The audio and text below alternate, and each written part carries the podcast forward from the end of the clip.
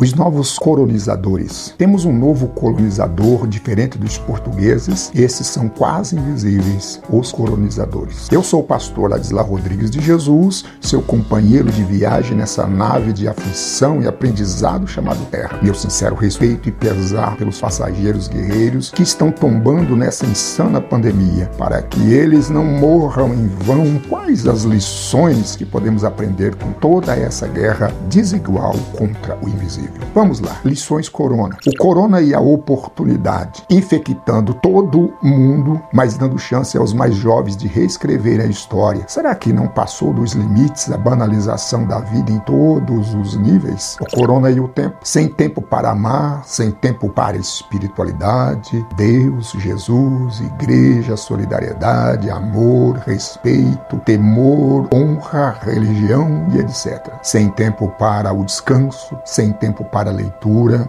É, agora o tempo está sobrando. Tem marido que já não aguenta mais ficar em casa.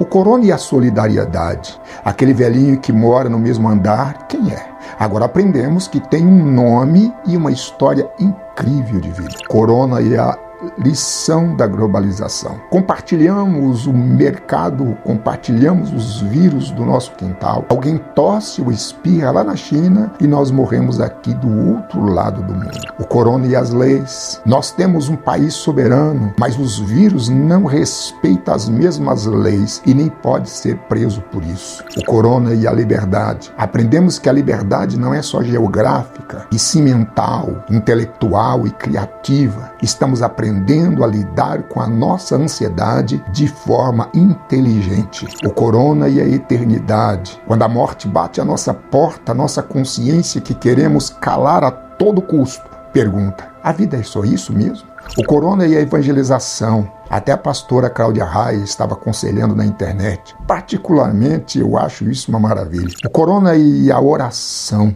Não damos valor algum à oração, mas agora aprendemos que não temos resposta para quase nada na vida. E aprendemos então o poder da oração. O corona e o contrassenso. Aprendemos um novo slogan: não vá à igreja, você vai ficar doente. Estamos aprendendo a ser igreja sem templos. Engraçado para uma época que as pessoas estavam aprendendo a equação: igreja mais instituição igual ao reino do céu. Engraçado, né? Será o corona a resposta dos anseios por avivamento, vida abundante? Será um anjo da morte o anjo destruidor de preconceitos e religiosidade vazia, nominal, banal e banalizadora? corona trabalha para Deus ou para o maligno? Sinceramente, não sei. Mas creio que esse texto bíblico mostra o único lugar onde encontramos a paz. Veja, eu disse essas coisas para que em mim vocês tenham paz. Neste mundo vocês terão aflições, contudo, tenham ânimo, eu venci o mundo. João 16, 33. Eu sou o pastor Ladislau Rodrigues de Jesus. Esses áudios estão sendo gravados para aquelas pessoas que não podem, não têm condições de estar vendo um vídeo. Então, esses áudios podem ser colocados em qualquer lugar, em um carro, em qualquer lugar para você ouvir. Então, que Deus possa te abençoar muito com todas essas palavras que chegam até os seus ouvidos. Deus te abençoe e um abraço fraterno.